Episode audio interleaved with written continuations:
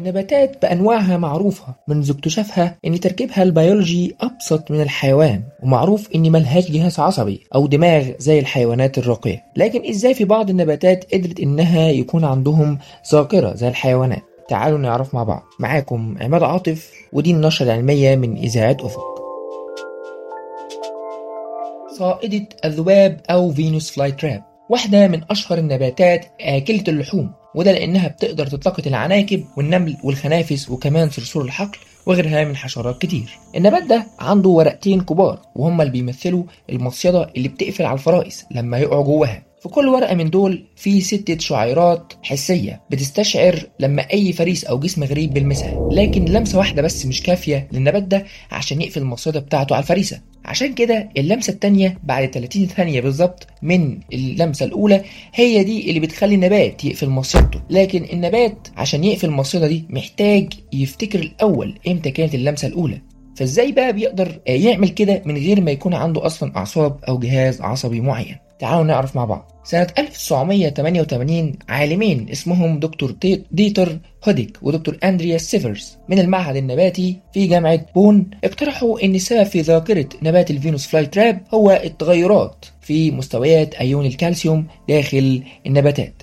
لكن عشان يقدروا يتأكدوا من الكلام ده بشكل عملي كان شبه مستحيل. لأن ما كانش في ساعتها تقنية ممكن تساعدهم عشان يحلوا فرضيتهم أو يتأكدوا من غير ما يتسببوا في تدمير النبات أو موته. لكن لحسن الحظ دلوقتي في الباحثين عندهم الأدوات اللازمة عشان يحققوا الفكرة دي. وبالفعل في تقرير اتنشر مؤخرا في Nature Plants العلماء تمكنوا من إنهم يصوروا مستويات الكالسيوم في الخلايا النباتية للنبات ده ولاحظوا إنه عنده آلية الذاكرة قصيرة المدى.